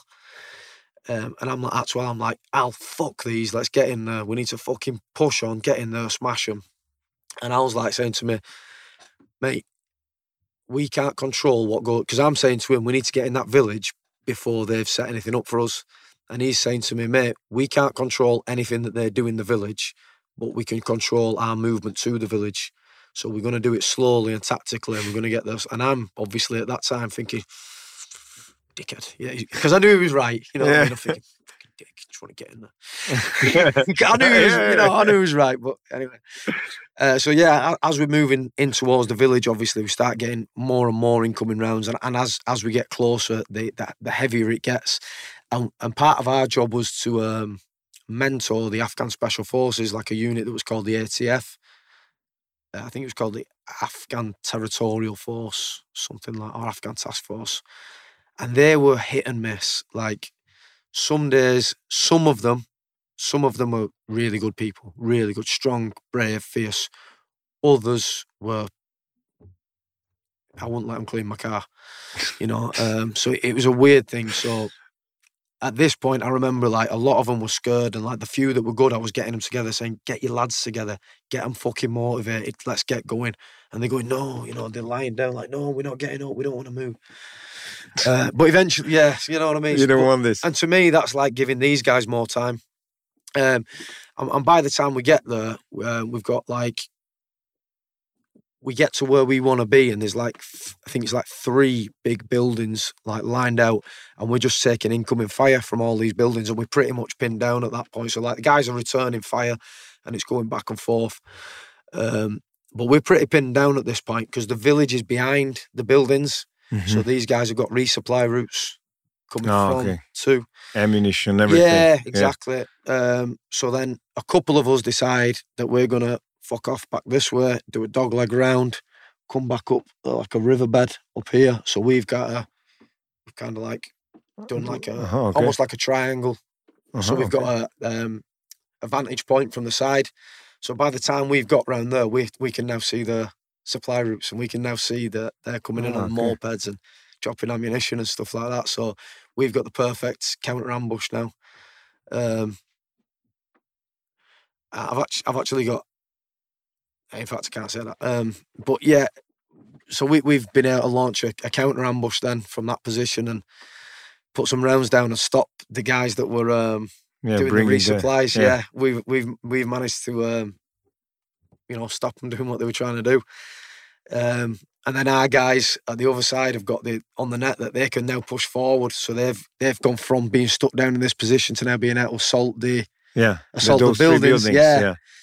yeah. um, and then we've we've took we've gone firm on that position because I think this was like 17 hours in total, like from moving, and it's fucking scorching, man. And 17 hours, you're talking 10 liters of water, so we've got no water left. Um, so now you're in puddle, drinking puddle water and trying to clean it or Mhm. boil it and put iodine in it and stuff like that. Um, we've gone firm on the position, and everyone's exhausted, and we've put our sentries up and everyone's you know jesus that was that was hectic and blah blah blah. um and we, we, we're trying to cool down and all that. And then again the taliban have opened up on us and me and my guy al that i was telling you about at that point we were literally on the roof together at that point and it just opened up and, and the the built the um the building that we were on the roof of the front of it the front of the building took all the fire.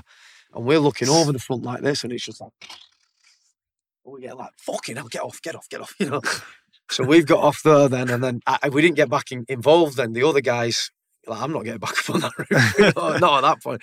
So the other guys, uh, like, put all the fire down and, and like dealt with dealt with the enemy. And then about forty minutes later, I've gone for a piss around the front. So I've gone for a piss, and I'm I'm having a piss at the, at the side of this building, and then we've got contacted again, and they they're hitting the wall where I'm having a piss. So I've like Mm, ran back in, and it's gone off They again went after you. yeah, it was, it was crazy. And then it's gone off again.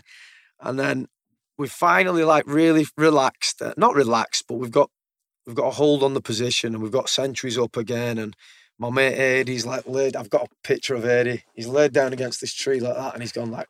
And Eddie was like, um, how do I say? He was like our. He was like.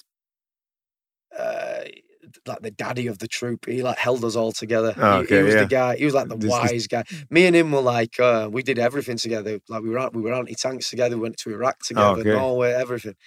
Um, but he was a lot more experienced than me. Been to Afghanistan a few times before. He'd been in quite a lot of dirty situations. And he's like laid up against the tree and he's gone, right, I'm going to get my head down, lads. I'm going to sleep. And he's gone to sleep like that. And then again, all of a sudden, all hell's brought loose. and it's just because Oh this my is what God. they would do. They'd go out and they, and it's all kicked off again. And um, this has gone on for about an hour now. This time it's like, and it's just back and forth, back and forth. And after about an hour, it stopped, and everyone's like, "Whoa!" You know, helmets, took your kit off, and we're like, "Jesus Christ!" That was, and everyone's like lighting a cigarette and telling stories. What the fuck? This happened? You know, everyone's like telling their little stories, and we've gone back into the middle of the compound, and Eddie's still asleep against the tree, and he's late, he's still like and there's twigs and trees uh, and branches all over him where the rounds have been coming through the tree Oh my God. and they'd knocked all the It branches out, and they're on him and he's asleep like and I've like, we're all kicked him. We're like, Eddie, have you slept through that? And he's like, slept through what? And we're Oh like, my what the fuck? I've actually got a picture of him asleep like that with And this branches piece and of twigs. wood Yeah, him. fucking Oh amazing. God. But you know, things like that, th- things like that, again, things like that are things that you'll remember forever, you know. They're like, yeah, yeah, sure. And how is it like? I mean, I cannot imagine this. Like again, like we talk, like for us, like guys, like men, it's something that you always thinking about it. How to, how it is it to be under some like real heavy fire, and uh, what's that like? How how how is this feeling? You you you need to think about yourself, your teammates, and you need to keep the tactics and and yeah. Um, keep the clear mind to be able to to fight back. And so, how is that like? number you- one, yeah. I would say that by that point we were so well trained that it's a cliche, but your training just kicks in. You you got to trust the training. You got to trust the process. You got to trust yourself to apply the training. You got to trust the team around you to apply the training. And we were so close as a team. Like my guys, we were so close, man. Um, that I knew if I said to this to the next guy, do X, Y, and Z, he would do X, Y, and Z plus A, B, and C and D, E, and Yeah. F. He would never cut a corner. He, if I asked him to do something, he would go over and above, and I would do the same for him. Um, But how, is the situation when we are recovering and Well, there are bullets flying? yeah. So what that I'm trying to like describe Uh-huh. that because because of those things, because your training's so good, um, and because we're like being Marines, we've been in combat since 2003. You know, and Mhm. we've been in them situations over and over again. Um, you don't really have time to be scared. You know, you don't really. It's not like something happens and then you're like, "Oh shit, fuck, I'm scared." You, you just respond. You know. Yeah, yeah, I, I believe yeah, it. Like, you just respond, and then afterwards, the adrenaline, like, um, like George today, it'd be afterwards the adrenaline felt sick and stuff. So um, it's afterwards the adrenaline kicks in. And you're like, "Fuck, did you see that? Did you see that? Fucking hell, man!" It's like that, but it, at the time, you just you don't have you don't have the luxury of being scared. Because if you're scared, you'll crumble. You know, it's you just respond. It- yeah, and it's a trained thing, and it that's why the Marines are so big on mindset. You know, that's uh, I we- think I think there's some switch in our brains bec- uh, if if it's your duty yeah, and you are there because for I I have a not similar but kind of experience like I used to be a bouncer like Yeah, a yeah, couple yeah. of years and normally I'm avoiding conflicts. I don't like when people fight. Like it's like it's not my thing and of course I'm trying to like tell people don't do that or something but I don't like the fight on the street that much. It's not nice thing. But somehow when I was at work I didn't even think about it. I just ran straight in, in the middle of the yeah, fight. exactly. Because you didn't have the luxury to yeah, yeah, right. Somehow it was like different. I was even curious about myself, like how come I had thought I was thinking Yeah, in a yeah, different way. yeah. And I was thinking, okay, because it's your duty, it's nobody else who is responsible, just you. It's, It's your you, it's on responsibility you. for all of this. yeah. So I can imagine it, but still, I'm curious. How is that feeling? Like, what is in your hand when the bullets are flying? You're just really thinking about, okay, I need to tell guys this, that, that, organize you- them. The, the training kicks straight in. The tactics kick straight. You're so well drilled at that point. You know that, especially like us guys in the Marines, um, And- paras, and you know the, the the units we were in. The, the infantry, like when I'm saying the Marines and the paras, I feel like I'm being a bit disrespectful to the army guys because they were under contacts constantly as well, and, and and they were fucking good soldiers, man, and they were they were so well drilled. Uh, but like from my experience, the guys I was with at that point, we were so well drilled. We trusted each other so much. Um, we were so skillful at that. Yeah, we were excellent. You know, I, I can I can actually remember like, you know, when I was saying when I was a recruit, I was like looked up to guys like Stevie Prosser, where I wanted to be I looked at him and I thought Mhm. he's a professional. He's a fucking he's, he's he's got his shit squared away. He's all over it. I can remember literally one patrol where we finished the patrol and it was like again quite a quite a hard patrol like that. And I finished it and I remember sitting back and the first time in my whole career where I sat back and thought, fucking hell, I'm all over it. I'm I'm all over it. I fucking I know what I'm doing. I'm I'm I'm a proper you know do you know what I Mhm. mean? Yeah, like like I had it was the first time I had the feeling where I thought like. I, I'd done everything right. I was all, and I could respond right? to anything that came up. I can literally remember it, I- and and it, I just felt like It is. I'm curious. Like, what were there situations like you was it was really super hard to handle them? Like that moment, maybe it was like uh, doubting yourselves, or it was like the not really critical. Uh, yeah um yeah a little bit because you because you got responsibility on you like because I was I was like um so I was a corporal then in, in Mhm. Afghanistan um but I was on I was in in command of about twenty men. So normally a corporal would be in charge of eight men. Mhm. but on the on the operation we were on, you'd have about twenty. So it's quite a lot of responsibility, and obviously it's a lot of lives.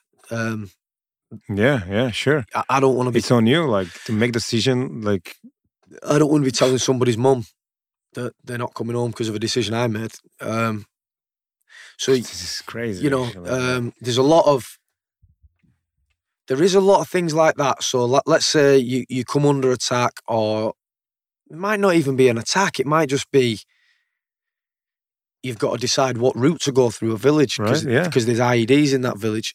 There's a lot of things where you are making a, like a, a map appreciation, or you're making a decision, and yeah, the back of your mind is saying. Have I, have I ticked all the boxes? Have I? Because there's certain procedures we have, like certain protocols, and they'll be like, do you know what I mean by mnemonic? No. They'll be like, for instance, I mean, there's you're like a word. What what they do in the military, they'll give you a word, and every letter stands for something. oh, okay. Do you get what I mean? Yeah, yeah, yeah. So like one of the things is the word pre-war. understand. so Uh-huh. P stands for something, R stands for something, E stands for you know, and you'll go through that mnemonic, um, and if you go through that, you know that you've done Mhm. everything right for that procedure. So there's a lot of times where you're making a decision, like yeah, let's you're getting on the radio, let's move to this position or whatever. And in the back of your head, you're thinking, did I do everything right? Have I ticked all the boxes? Have I gone through my mnemonics? Have I gone through the procedure properly? What, am I taking the right amount of risk? Am I taking too much risk? Because, like I say, you don't want to be that guy that loses your mate's right. leg, loses your mate's arm. and you, you ever lost, lost man in your unit? Yeah, uh, yeah, um, yeah. We did. Um, so I've, I've got um, these two poppies here are for two two of my friends um, that passed away. One of them is. I- I know. I know his mum won't mind me mentioning his name. It's uh, Mark Birch. Um, um, I've named my son's middle name is um, Mark after Birchie as well.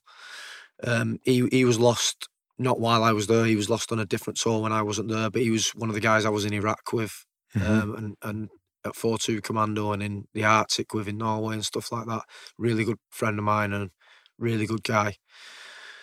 Um, and then on the particular tour we were talking about, um, we lost another gentleman. I, I'm not going to say his name because I don't know Yeah. that, it, that how his family would feel about it. Um, but yeah, he was he was lost in an IED. We were uh, driving back to um, a US camp, like a US. You call it a COP. Um, what does COP stand for? I think it's like Combat Operation Post or something like that. Mhm. It's a small post. Yeah, it's like a Uh-huh. small post, uh, but if it's a US one, it's still got Subway sandwiches and McDonald's and shit on it. If it's a British one, you got like fucking nothing. If it's an American one, you've got McDonald's and shit. It's like, how'd you do that? uh, but yeah, we, we were driving there through the desert, and the night before there'd been a brownout, which means a big sandstorm Oh, okay. where you can't see more than like 10 meters because of the sand. They call it a brownout because it's like, imagine it in the in the Arctic, you call it a whiteout. Yeah. In, in the, in the, Yeah, in the, in the desert, brown. you call it a brownout. Um, so like the night before or or the last couple of days anyway, there'd been a brownout and the and the procedure is when there's a brownout, the local unit would then go out and sweep the area for IEDs because obviously when there's a brownout, the Taliban will come in and they'll put IEDs because they can't be seen. Mhm. Um, your night vision doesn't work because it's a brownout, so Oh yeah, they'll put IEDs. Um, and we were told that the area was um, was clear and that, they, that it had been uh, that had been checked for IEDs. Uh, now it, it it probably was. You know, I'm, Yeah. not, I'm not saying they, they didn't do that um, or they did the job wrong. You can't get everything right all the Mhm. time, or else it Yeah. wouldn't be war. I'm not I'm not pointing any fingers at anyone. I'm just I'm just setting the context. Um, but um, yeah, as we as we drove in, um, one of the vehicles about 100 meters or so in front of me um, drove over an IED, um, and obviously it blew the vehicle up, and uh, we lost we lost one of our guys. Yeah, It's terrible. which which for me was my lowest point in the military. Yeah, definitely my lowest point in the military. Yeah. And and in that moment, like when this thing happened, like there were probably more people in the, the vehicle, right? Yeah, um, Uh, yeah. and all this happens. So so how what is like what's supposed to be your reaction at that moment? Because you need to like somehow protect the place, right? Because in case of en- enemies, uh, Yeah. somewhere. So, so what what the Taliban will do a lot of the time is they'll lay an IED.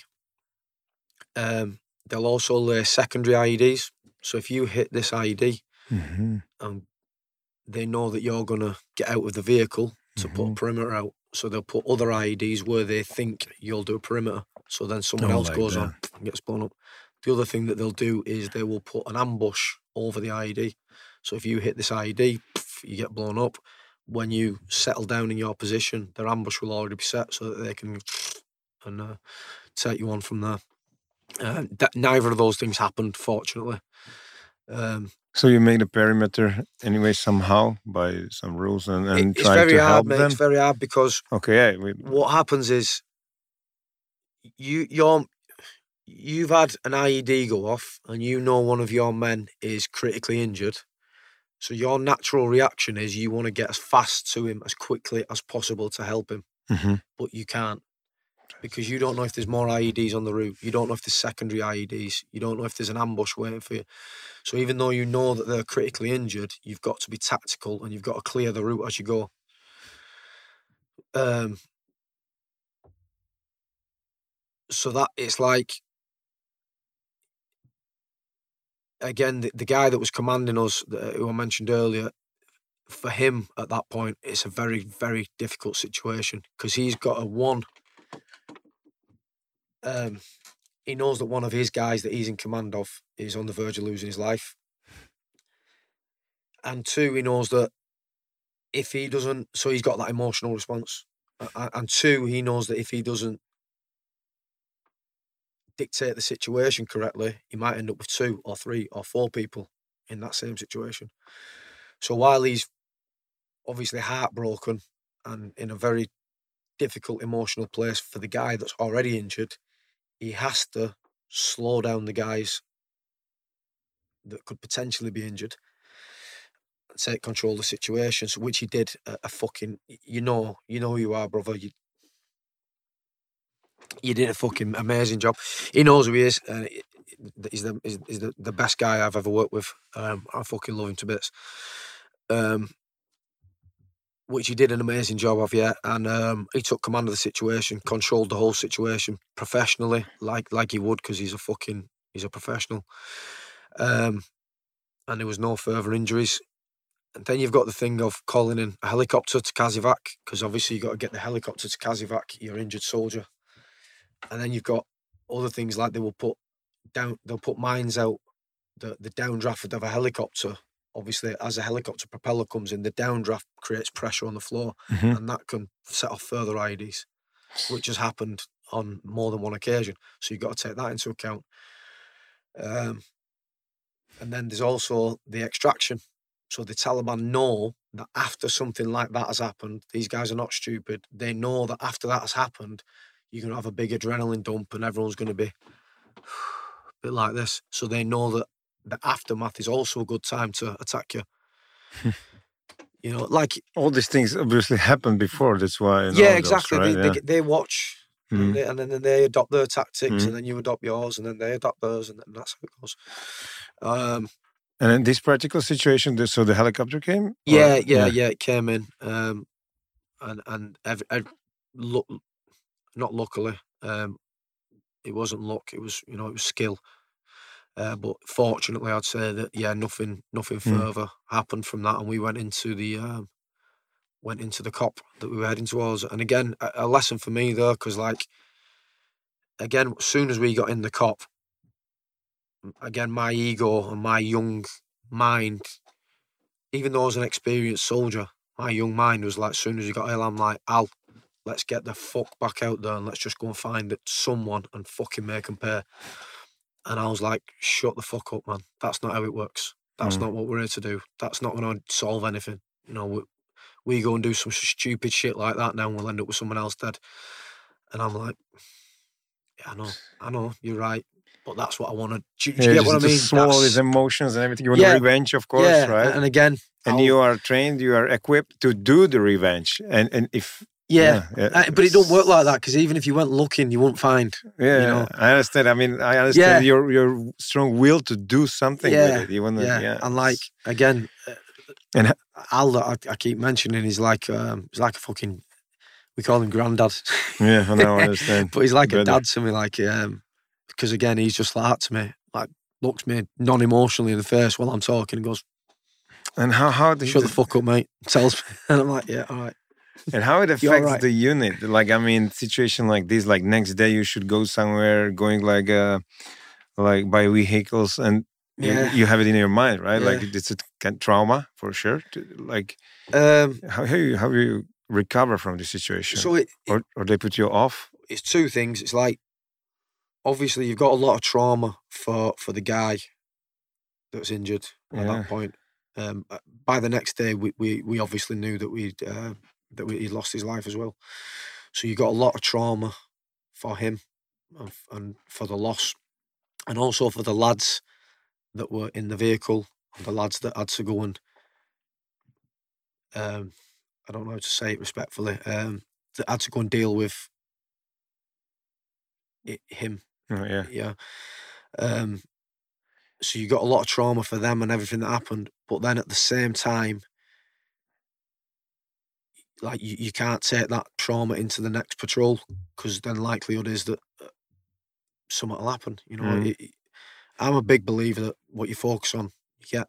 You know, I think you believe in that sort of stuff as well because you're Yeah. such a successful guy. Um, if you focus on this might happen, that might happen, Yeah. likelihood is fucking will happen. yeah, So you got to go straight back to your training. You got to go straight back to being focused on what can I do to prevent that happening. What can Mhm. I do to be uh, proactive instead of reactive? hmm Um, at the same time as juggling that trauma. Um, so yeah, it's, it's fucking difficult. Um, that's why you're Marine Commandos. You know, that's that's why we are who we are. That's why that four days was the way it was.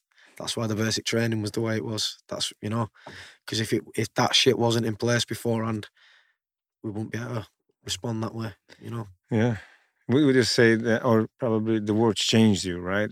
Oh yeah, uh, yeah, without a doubt. uh, Yeah, the best decision how- I ever made was to yeah. join the Royal Marines. Yeah.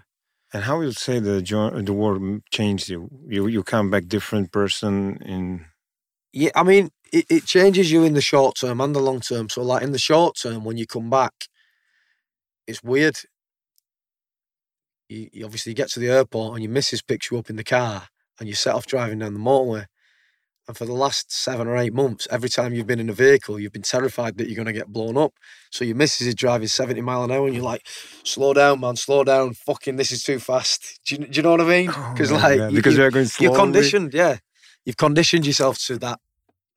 And isn't it like you- you came back and like uh, because you lived in your own world like, with your own problems, which Yeah. is super super intense. I would say this is the how you describe the situation. you- uh, You know, yeah. uh, bang on. how, how you're making the decisions, like Every decision matters. right. You your your your team belongs on uh, Yeah. th- their lives belongs uh, how So- to say depends on you, and. It's like this. You're living in this crazy This- world, super intense. Nothing And, else and it's small.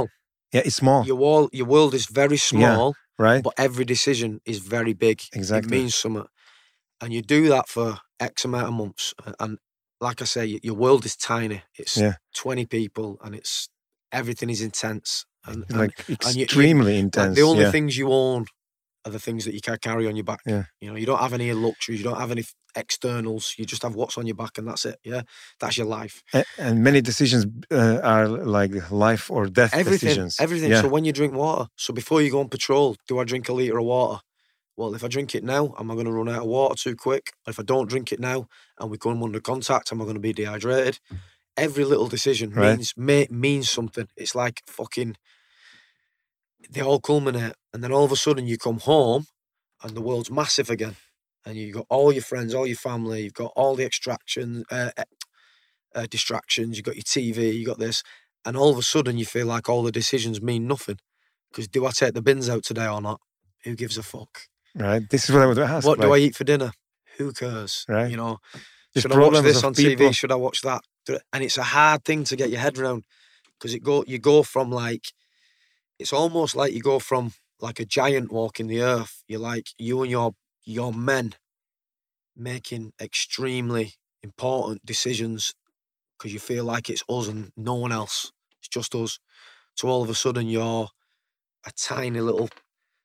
You- You're like you, you don't exist in the world anymore because it's just an, everyone doing their day to day shit and no one really cares what next door's doing and the, the neighbours are doing and no decisions really matter and you've got really nothing to apply yourself to because you've got a month off work and then all of a sudden it's like I remember one point um so obviously I had a laptop that I brought home with like pictures and videos and stuff like that on um and I remember at one point my missus said to me like Stapes you've been staring at that laptop and drinking cans of beer for about six weeks what the fuck are you doing? You're not in Afghanistan anymore. And I was like, fuck. Uh, It like dawned on me. I was like, yeah, that's what I've been doing. I didn't even realize, you know, I did realize, but Yeah, but do you know what I mean? It didn't dawn on me that for I'd spent the last six weeks like this. Like I was trying to live in the past. I was trying. yeah, To, I was trying to bring it back to life on my laptop, watch it. The world beer. you know, and Yeah. where everything. I didn't want to let that go. You know, I wanted right? to still be part of that Yeah. because I felt like I was part of that. I felt like that was my world that I lived in, Yeah. and I didn't want it to go. I didn't want it to end. I wanted to be. I wanted it to be. On, on one happy- side, everything makes sense in that world, was- right? Yeah, it was, it's Uh, us against them. It's yeah. simple. There's no snakes. Yeah. It's this team and this team. There's no backstabbing. There's no snakes. There's no fucking. I mean, if if you come home and there is even like you see advertisement on something like uh, watch new movie or I don't know travel to Mallorca, it seems like so. Oh, you can't park there because there's a double yellow line. stupid, right? Like and I'm like, I can park wherever the fuck I want. yeah, yeah, Yeah. Do you know what I mean? It's yeah, it's difficult to get your head around, and some people, some people, um, some people adapt faster and better than others, and and unfortunately, there's there's, there's the odd person that, that just doesn't adapt, and and and they really really struggle as life goes on. You know, like with the PTSD, right? SP, Mm. uh, uh, PTSD. Yeah, th- a, lot of people really, really, really struggle with it, and and I understand why. You know, Mhm. fortunately, I've I've not I've not really had any struggles with PTSD. I think I think part of that is because I'm quite open with discussion, and uh, like Yeah, I, yeah, that's I, good. am quite open to talk about things. Um, Say it out loud and yeah, I, you somehow know, deal with it. I think that's part of it. But the, another part of it is because I've got really, really good friends and family back home. I've got like I've Yeah, got that's some, some friends that, I, I've that I've been with since that big, and I'd fucking die for them, and they'd die for me. Um, and I'm and I'm very lucky in that respect. Um, not everybody has that. Yeah. You know, some people when they're in the military, that's all they, they give up the the civilian life and they just focus on the military. Yeah. They never go home anymore. And, and Yeah, that's the got- new family. Yeah. that's the new family, you Mhm. know, and, and they don't have the support network, and then it's fucking hard, hard for them, you know. And for you, how how much how long it takes to when you will say, okay, I'm back here in society? I don't know. Uh, I don't like know. mm, Um, couple of months yeah, or, I- or do you know- weeks or months? what what I would say is it, it depends on what you, what how long it takes you to set a new goal.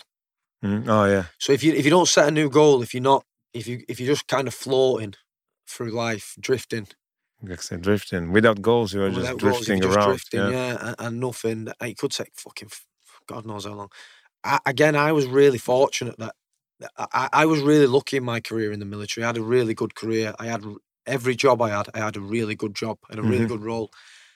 I had really good commanders all the time. Like you know, you hear some horror stories of some guys like this guy was a dick. He was in charge of me. He was shit. Yeah.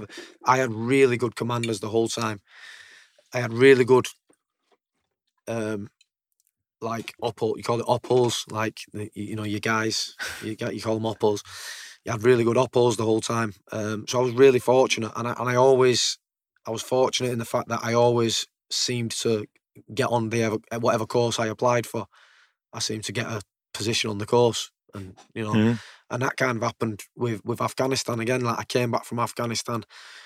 Um, we had a little bit of downtime, a little bit of time off, and then I was straight on a parachute course. And it was like, ah, fucking hell, excellent, Yeah, brilliant. okay. You know, new New goal, goal, new goal. yeah. So that kind of takes your focus away again. Yeah, if they would just leave you at Yeah. home, yeah, And then he, that finished, and I got another course, and this Yeah. and that, and it, and it just kept. It just, I just, I was just really fortunate that it seems to happen like that. It may be, maybe it could have happened another way, and maybe we wouldn't be having this discussion. Maybe my life would have gone a different direction, but I was fortunate. It did happen that way, and and luckily I am here having this discussion. yeah. Uh, and and there was not such a thing like people used to say like have bad dreams or something like uh Not for like me, no. nightmares from nothing Not for like me. that. no. Yeah, For a lot of people, yeah. Yeah. So you are really fortunate. Very uh, fortunate, Yeah, yeah. yeah, for Yeah. all of this. And again, I- I'd like to keep making the point that other people had different experiences from me. Um, some had better experience, some had worse. I can only talk from my Mhm. experience. Um, but yeah, for me, no. For me, no. Luckily, I, Yeah. I've not had that.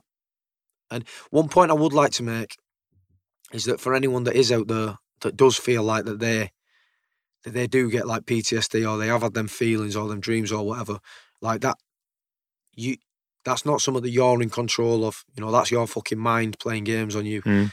That's like that doesn't make you weaker or less of a soldier or anything like that. Does it? Fuck that. You know, that's that's your mind playing games on you. So if you are in that situation and you are feeling like that, man, then we're all here for you.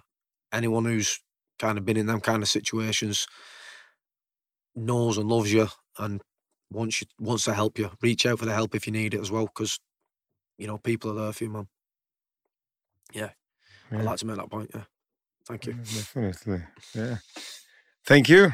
No, for, thank you. for the sharing the story. It's it's it's uh, crazy. Thank you for your service Thanks, to to making this planet a safer place. Hope so. Yeah, definitely appreciate that. And yeah, there's like a million questions I would like to ask and about your Arctic and Yeah, things, but I think we will be here forever. yeah, probably. Uh, yeah, yeah, yeah. yeah. But yeah, thank, thanks a lot. It was Brilliant. super interesting. Um, yeah, talk. Pav, thanks for having Thank- me on, man. Really. Yeah. appreciate it. Thank you. And I wish you all the best. Yeah. See you in Oktagon Cage. See you in Oktagon. yeah. Next stop. Luckily, I, Yeah. I've not had that.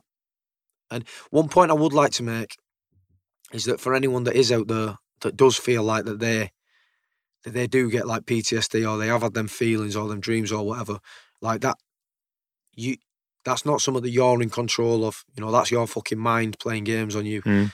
That's like that doesn't make you weaker or less of a soldier or anything like that. Does it? Fuck eh, that. You know, that's that's your mind playing games on you. So if you are in that situation and you are feeling like that, man, then we're all here for you. Anyone who's kind of been in them kind of situations knows and loves you and wants you wants to help you. Reach out for the help if you need it as well, because you know people are there for you, man. Yeah, I'd like to make that point. Yeah, thank you. Definitely. Yeah. Thank you. No, for, thank you. for the sharing the story. It's it's it's uh, crazy. Thank you for your service Thanks, to to making this planet a safer place. Hope so. Yeah, definitely appreciate that. And yeah, there's like million questions I would like to ask and about your Arctic and Yeah, things, but I think we will be here forever. yeah, probably. Uh, yeah, yeah, yeah, yeah. Yeah, thank, thanks a lot. It was Brilliant. super interesting. Um, yeah, talk. Pav, thanks for having Thank- me on, man. Really lot. Yeah. appreciate it. Thank you. And I wish you all the best. Yeah, cool. See you in Oktagon Cage. See you in Oktagon. yeah. Next stop.